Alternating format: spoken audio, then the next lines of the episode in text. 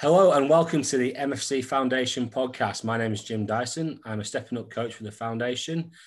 And as part of our 25th year celebrations, we've decided to launch a foundation podcast. Basically, letting you guys out there know about the great work we do, the amazing people that work for us, and even more amazing people that we work with. Throughout the next couple of months, we'll be showcasing all the great projects we do and having a few special guests. So, for our first podcast, we come to very more special than the head of the foundation, Helena Bowman. Helena, welcome. Thank you for having me, Jim. No problem. So, question, well, the first question I have to ask is so 25 years of the MFC Foundation, that's massive. How does it feel to be the head of the foundation in its 25th year, and what great things have we got planned?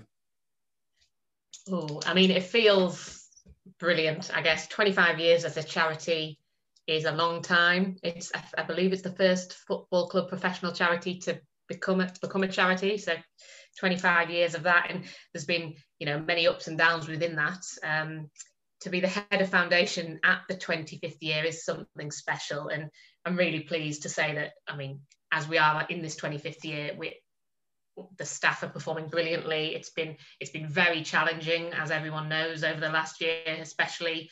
But hopefully, in this year, the foundation will continue to perform like it has been over the last few years at sort of high level fantastic staff and teamwork and really making a difference in the community. Um, what are we doing for the 25th year? So, well, the plan was to have a 25th year anniversary dinner. So we have an annual dinner every year, but this year was going to be a, a bigger one. Um, and I say was going to be a bigger one because we're not 100% sure at the minute if it can go ahead. Um, so that was going to be the star event, I guess. And however many hundreds of people together celebrating the work of the foundation was the plan. Um, we do have a date for it in the summer, but at this time, I can't really confirm if it's going to go ahead because of the obvious reasons. Um, and then we will do things for the staff, we'll do things for the community. Um, we have a program called Friends of the Foundation, which is all about businesses supporting us um, with a, a, minimal fee each year. We'd love to get 25 new businesses from across Teesside or Tees Valley involved. That's that's a real um, aim of ours. Um, and then and things around the theme 25. So hopefully in schools, in stepping up in your project, Jim, you might be doing themed work around the number 25, whether that's maths, English, whether it's planning an event themselves. So theming theming the work we do in the community around the landmark um, for us and it is you know what I, I think it's, it's a great question because I've never really thought of it as what's it like to lead the charity at this time. And actually it is it's a privilege it really is a privilege to work with such a, a great group of people um, and performing well and, and impacting positively on the community. Yeah it's really great. I, have only been here for three months now and I can already I, and I can already see how great it is to work here.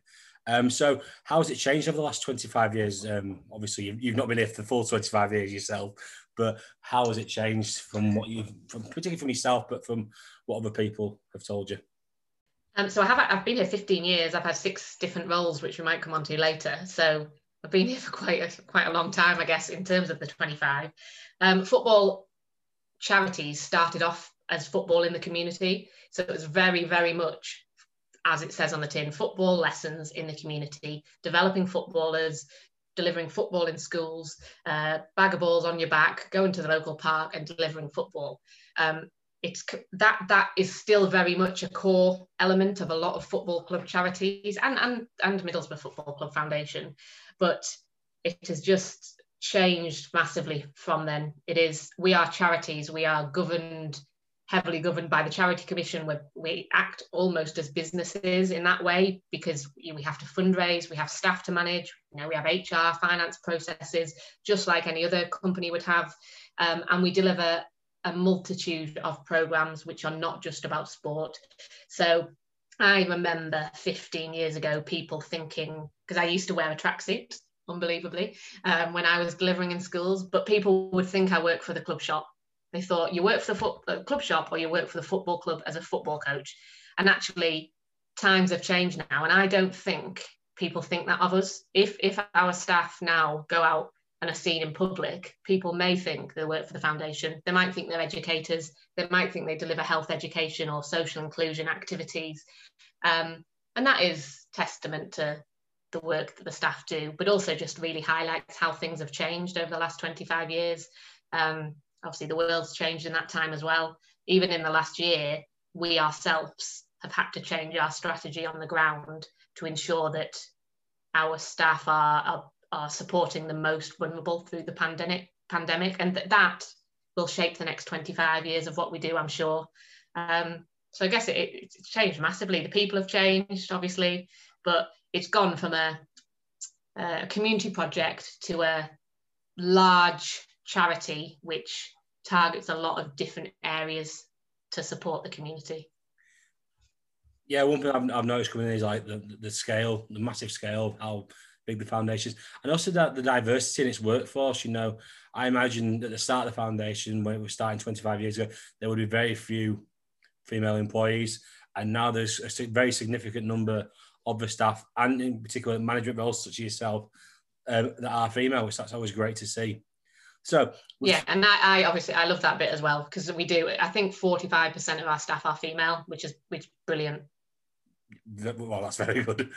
Um, so, touching on the, what we've faced in lockdown, so how has the foundation met the challenges of COVID 19 and what are they currently doing during this third lockdown?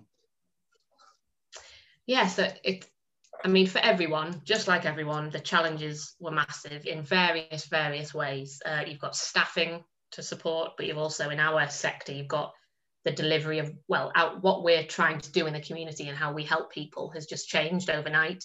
Um, a lot of our delivery is school based and with larger groups of people, I guess, which which cannot happen at all in a pandemic. Um, unfortunately for us, some of our funders were flexible enough to say, continue what you're doing, but just do it in a different way. As long as you're helping and targeting the people that need the support, then please take the money, keep it, and and change what you're doing. So for example, we get money from the Premier League charitable fund. So the Premier League have their own charity. We bid for that money and they have specific projects which we then deliver on their behalf. Um, they one of them is an, a nighttime project, nighttime, it's sort of late afternoon, evening project uh, to get people off the streets, let's say, into positive activities. Though that, that can't happen at this time. But what we can do is we can support those individuals who uh, take part in those projects with food parcels, with shopping. Uh, people people were isolating, people were shielding and couldn't leave their house. How can we help? Well, go and do your shopping for you. We will go and pick up your prescription. We will bring you a food parcel if you need food. Um, we work very closely with the councils on that as well. So we had a, a link at the beginning of, I think it was set up by April 2000 last year, 2020, um, and we were were put in contact with any vulnerable any any vulnerable person in Redcar and Cleveland who wanted food shopping, we were the go-to organisation. Or well, I say that there were many, but we were one of them. Um, so we were doing food shopping for elderly residents, for example, um, for weeks and weeks. Um, we have done a lot, a lot of stuff with food. So at one point, we got a donation of 90,000 individual products off Greggs for free. Um, and they suddenly arrived at the Riverside Stadium, and we had 50,000 bottles of orange juice and we had 40,000 packets of crisps. And we, the, the staff, then developed a network of organisations locally who were able to distribute them to the people who needed them. Um, I mean, everyone knows food bank. People using food banks have gone up five times, I think it was the last time I checked. So there's an absolute mm-hmm. demand there for, for that need for food. But it's also about sustainability. So, yes, we can support short term and we can provide free food and we can use the funds we've got to help those most vulnerable. But how do we make sure that that's a long term sustainable strategy? Because free food stops at some point. Um, so, that is something we're working on and looking at at this time. And prior to the pandemic, we'd never done anything like that at all. We just we reacted. No. We knew we were needed, and we'd put our hands up and said, "What support do people need? Um, and we've worked, worked a lot with the football club on that as well with their database. Um, so it's just a completely different direction. But then in between there, you've got lockdown stopping and our normal activities resuming, but you still want to carry on the other activities as well. So it's been a very reactive situation, which is, but it's also been quite rewarding for us because we can see the difference that we're making. Um, so we need to ensure that once this ends, and it will end, that we capture some of those elements in our future strategy as well. Yeah, it's um, really great, lots of great work. Um, one thing I, I've worked for a lot of community organisations, I've noticed the real difference between good community good community organisations and great community organisations, the ones that are willing to put aside what they're set out doing to meet the needs of the community. So like we've, we've, we've adapted and we've not gone, oh, the funding says we've got to do this. We've actually gone, no, the community says, which is a great thing. I really think it, it makes the community organisation great. So yeah, that's amazing. Absolutely. Yeah, and also, I mean, it's that's exactly it, isn't it? It's listening to the community, to the young people, like we would in a young person's project normally, and and meeting the needs. That that's why that is exactly why we're here. And I'm sure we'd like to take the moment as well for anyone who's listening who has donated, to say thank you for all your great support. If everyone across Teesside, Middlesbrough, the, and all the companies that have funded it. I think it's a great opportunity to say thank you to, uh, to for helping us. Yeah, and I'd, I'd, I'd like to say that as well because it, it's been incredible. Like we have never had so many donations, either cash donations or physical donations of food as well, or off opportunities of people saying they want to volunteer for us. So anyone, or even if it's just sharing stuff on social media and supporting what we do and getting the message out there. So thank you from honestly massive thank you from everyone at the foundation and myself on that it's great to see that the um, the spirit of Teesside is still alive you know the, the family spirit yeah. yeah it's a great phrase that i like it yeah so moving on to a bit more about yourself so head of foundation that must come with a lot of responsibilities so what does your role within the foundation actually involve um oh what does it involve it's very multifaceted I, I suppose on paper it is I report to a board of trustees, of which we've got 10, and I am there to deliver that strategy. So they put that it is their responsibility to set up, let's say, or dictate that strategy, even though we're involved in that development. And I am there to deliver it. And that will include finance, so financial targets, bringing income. It will be managing staff and leading staff and ensuring that they are all involved in that strategy development and the operational plan, which goes along with it as well. Because the strategy itself has basically a business plan. So my job is to is to get that business plan achieved and over the line, I guess. Um, but staff, caring about the staff, the workforce, making sure the right culture's in place, that is a big, big part of my job, creating the right culture for the foundation. And at the minute, it's, you know, it's a great team. That's a big part of the culture, quality, continuous improvement, but but working together in an inclusive way. That's the culture we've created. Um, and my job is, yes, to put that in place, but also to make sure it continues. Um, and then governance is a big, big part. So making sure that we are doing everything correctly and meeting all our legal objectives, um, compliance, safeguarding, health and safety, or equality, all of those things that come into the, the area of compliance, I guess. So it's great. It's quite diverse, I think, which I like. It's not boring. It's definitely challenging. Yeah, definitely. Um, it is challenging managing all these people. And to be fair, I think the foundation is a credit to you. You know, I definitely feel what I definitely feel being there that um, effort, nothing quality is never sacrificed for quantity. You know, everyone makes sure everything's done properly and in the right way. Um, yeah, but it is a great fam. It's a it's a, clear, a really good family. It's one thing I've struggled with the job is the fact that I've not been able to get the office and meet everybody. You know what I mean? So it's something I've still got to look forward to. But yeah, everyone. It's it's interesting as well because actually the word family is really good and team that is the teamwork bit. What the pandemic has shown is, well, or what we've struggled with, I guess, is that is that teamwork element because you've had to work by yourself at home. Yes, you can have as many Zoom calls as you want with with teams and all of that, and you can ring people, but actually it's just not quite the same as being there. The creativity is slightly lost, I guess, because you can't have those moments where you see a staff member in the kitchen and have a chat about something that you've done and get an idea. That is lost through the pandemic. So I suppose it's again my responsibility to make sure that is somehow captured and, and continues at this time. It's difficult. It is very difficult, but um, uh, that's the world we're working with. You just got we, we do have to just sort of pod on and try the best we can. So yeah, um, right, absolutely. So um, a bit more about yourself. So how did you start with the foundation, and um, how did you get to where you are today? So I graduated Sheffield University and in, with a psychology degree, and I came back home to Durham, which is where I grew up and where I lived at the time. I got some local jobs. I worked in a bar. I was an assistant manager of a bar. And then I randomly saw a job in the paper at the time with the Middlesbrough Football Club badge on it. Um, and I love football. It's a real passion of mine in life. And I thought, oh, that looks interesting. I'll apply for that. Um, I probably wouldn't recommend that to anyone else at this time if you're looking for a job because genuinely the motivating factor was just the football club badge. I'm not even 100% sure that I knew what the, the job was about at the time. Um, but I ended up applying for the job and I, I, got the job. And the job at the time was a youth engagement worker. So I delivered education, business and enterprise education in secondary schools. Um, I never, ever thought that I would be teaching. That was never a, a passion of mine prior to getting this job or a drive or, or anything I thought I ever wanted to be. But it was it, though it wasn't a full-time teacher in a school, it was standing up in front of a class of year 10 students as a, as, as a teacher, I guess. Um, and I, from that role, then moved into a senior youth engagement worker role, which gave me more responsibility, a bit of line management. And then I gradually moved up through the education department and I gained a PGCE, so a teaching certificate whilst I was at the foundation. I did that on a night. And then I ended up doing an MA, a Masters in Education at Teesside University, also on a night, um, which was challenging in itself, but very interesting. Um, and at the time, I was education manager, so it really benefited my role at the foundation.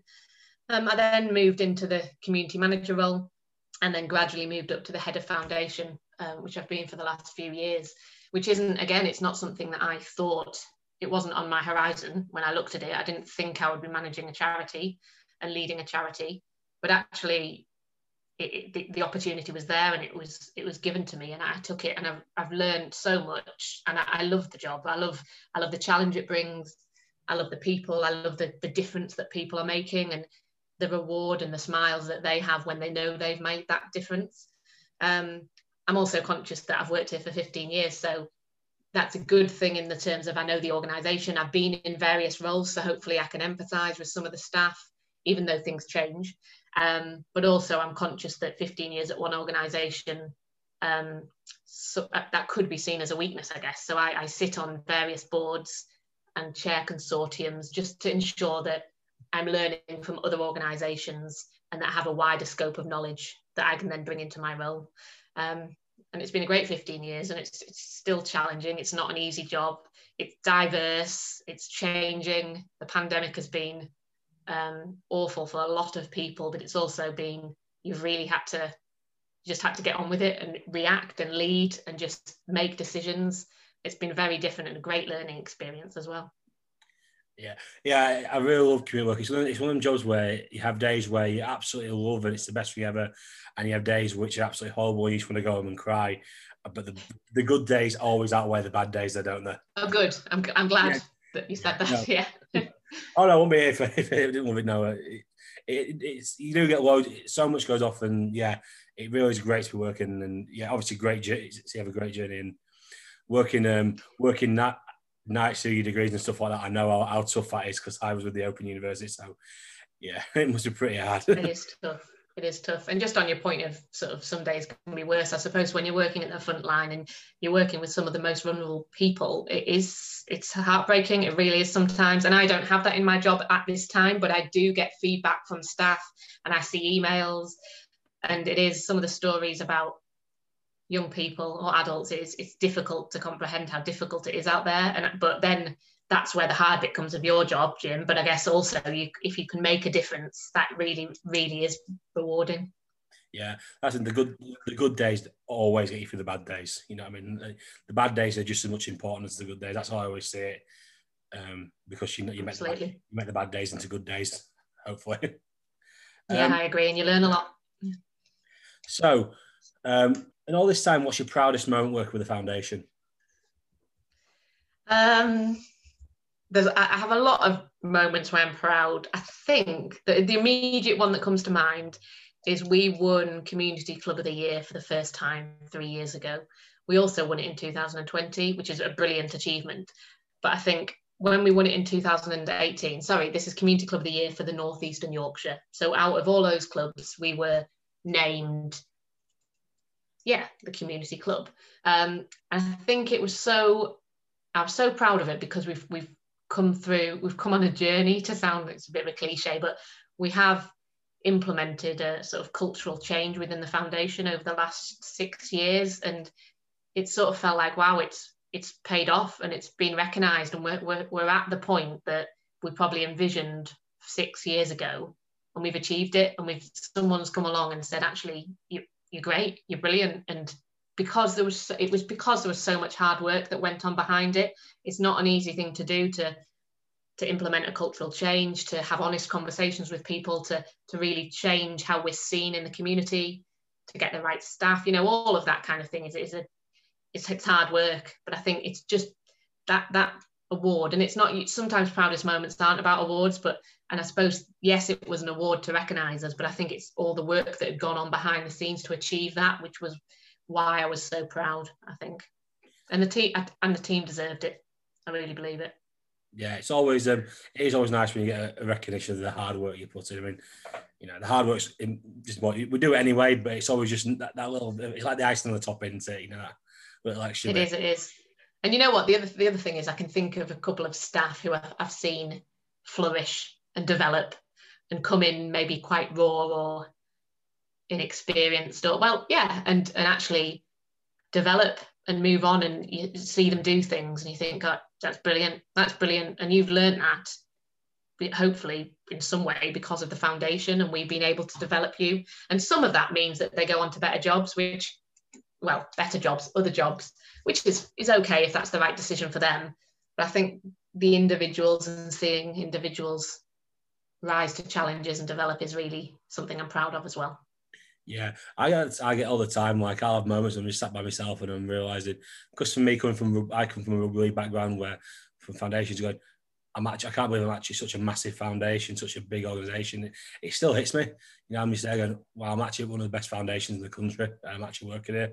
You know, and I feel so. I do, and I feel so, I feel so proud. Um, like like you. Um, but actually, isn't it? So like you, I'm not. Yeah, that's but that's. I was just going to say that's brilliant, though, isn't it? Because actually, what that's what we want. We want employees who are proud to be doing their job and you know grateful, great, yeah, grateful for having the opportunity to work at the foundation. And actually, I, I mean, the fact that you say it's one of the best in the country that that makes me proud as well. Because again, that wouldn't wouldn't have been the case if six years ago that just it well, it wasn't the case. And actually, we've worked hard to get to that level. But it is important that because um, it's easy to sort of go in a job and stay there for a certain amount of years and maybe not have that pride in it. I guess to keep that is an important thing as well. But I'm really glad you said that. Thank you. I know worries. Um, so bit of a light heart. I know you said you were going to struggle. You felt you were going to struggle with this one. So, what um, what is the funniest moment that's happened to you, or even just something that you've seen happen? That sounds really boring because I'm really struggling with the question of what's the funniest moment. And I was thinking, um, it makes me think because I'm very well. I like to think.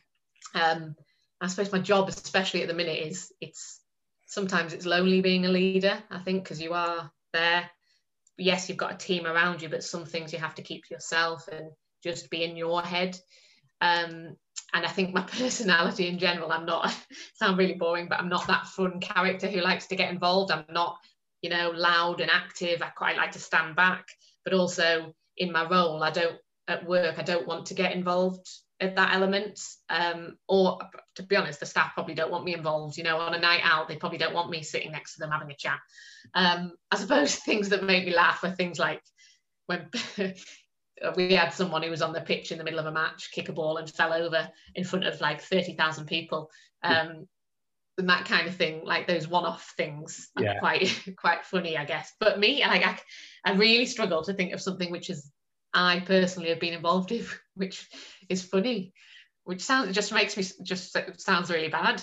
But I, I, I can say that I'm sure other staff have a lot of fun whilst they're working for the foundation. Yeah, definitely. It's, it has been a really good laugh. Um, what's I'll, when it's my turn and someone, someone interviews me, I'll have, um, I have a lot of stories to tell, and hopefully a few slip through. and you've only you've only been here three months. I know. I've been here 15 years and I don't have a funny story.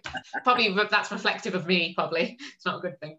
Ah, you've had you can say you can well maybe in a couple of years oh, we had this new guy who'd been here three months and he interviewed me on the foundation for a podcast yeah. and all that. yeah, I'll say that. um, so one final question. Um, you, you, didn't really prepare this, but um, so what's the future of the foundation? You know, what have we got planned and you know what's coming forward, what's coming up, not just in the not just in the 25th year, but over the next tw- the next 25 years? Gosh, I think um, our strategy launched last year, so our strategy is relative. No, no, two years ago. Um, I was going to say it's relatively new, but it's, it's not the five-year strategy, so we'll have to start writing the next one soon. Um, I think for the foreseeable, the pandemic is going to really, really in, influence how we work and what we do. Little things like we've never had home working in our policies before. I would assume that we haven't got to that stage yet, that there will be some element of that going forward. So there's little changes which are direct effects of the pandemic for staff and how we work, but it's also what we deliver. And I think you touched on it earlier that we need to listen to the community and that's the most important thing. So what what are the needs in the community? And what the needs are in the community two years ago two three years ago when we started to write our strategy are going to be completely different in the next few years. There will be i know it's hot you know someone's got to pay for this there's going to be higher unemployment there's going to be well i don't know taxes will rise that unfortunately there will be more poverty. And the inequality gap has actually increased through the pandemic. So those who are worse off are even more, more worse off. Um, and it's absolutely essential that whatever we do is is supporting those people who really need it. Um, and it's always been that case i guess that we've always tried to do things which have the most impact and make the most difference to those who need it. But i think this situation of the pandemic is really going to drive that even further as, as we go forward. Do we want to do this nice project which is lovely and benefits some people but potentially doesn't make a massive difference? I, I don't know. I think i think we're still going through it so it's still there's a slight reactivity there but it will get to a stage where we start thinking into the future and what it looks like and i can absolutely guarantee it'll be uh, driven by what's happening at this time unfortunately. Um, 25 years in the future god knows. Um, don't know. Don't know the answer for that one jim. We'll see. Ask me in 20 years. No worries. Good to know you think you're still here in 20 years though. Oh yes of course. And you. Well um, thanks thanks for coming on and being in, being interviewed. I hope you've enjoyed it. Um, I, I really have. Thank you. Yeah. And um, for you listening, thank you very much. Um, hopefully, we'll be doing we'll be doing one a month, focus on different projects, and hopefully, again, you get to meet some amazing people that we work with, that work for us, and find out everything about the foundation. So, thank you, everybody, and up the Boro.